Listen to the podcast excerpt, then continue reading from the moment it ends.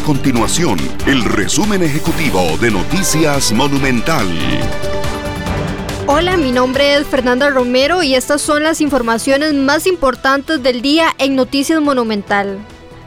Más crisis y obstáculos para reactivar el empleo. Eso es lo que advierten las diferentes cámaras turísticas en caso de que se reanude el requisito de prueba PCR negativa de COVID-19 a los visitantes.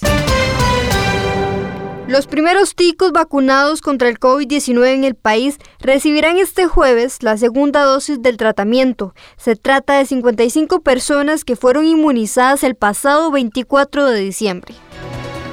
Estas y otras informaciones usted las puede encontrar en nuestro sitio web www.monumental.co.cr. Nuestro compromiso es mantener a Costa Rica informada. Esto fue el resumen ejecutivo de Noticias Monumental.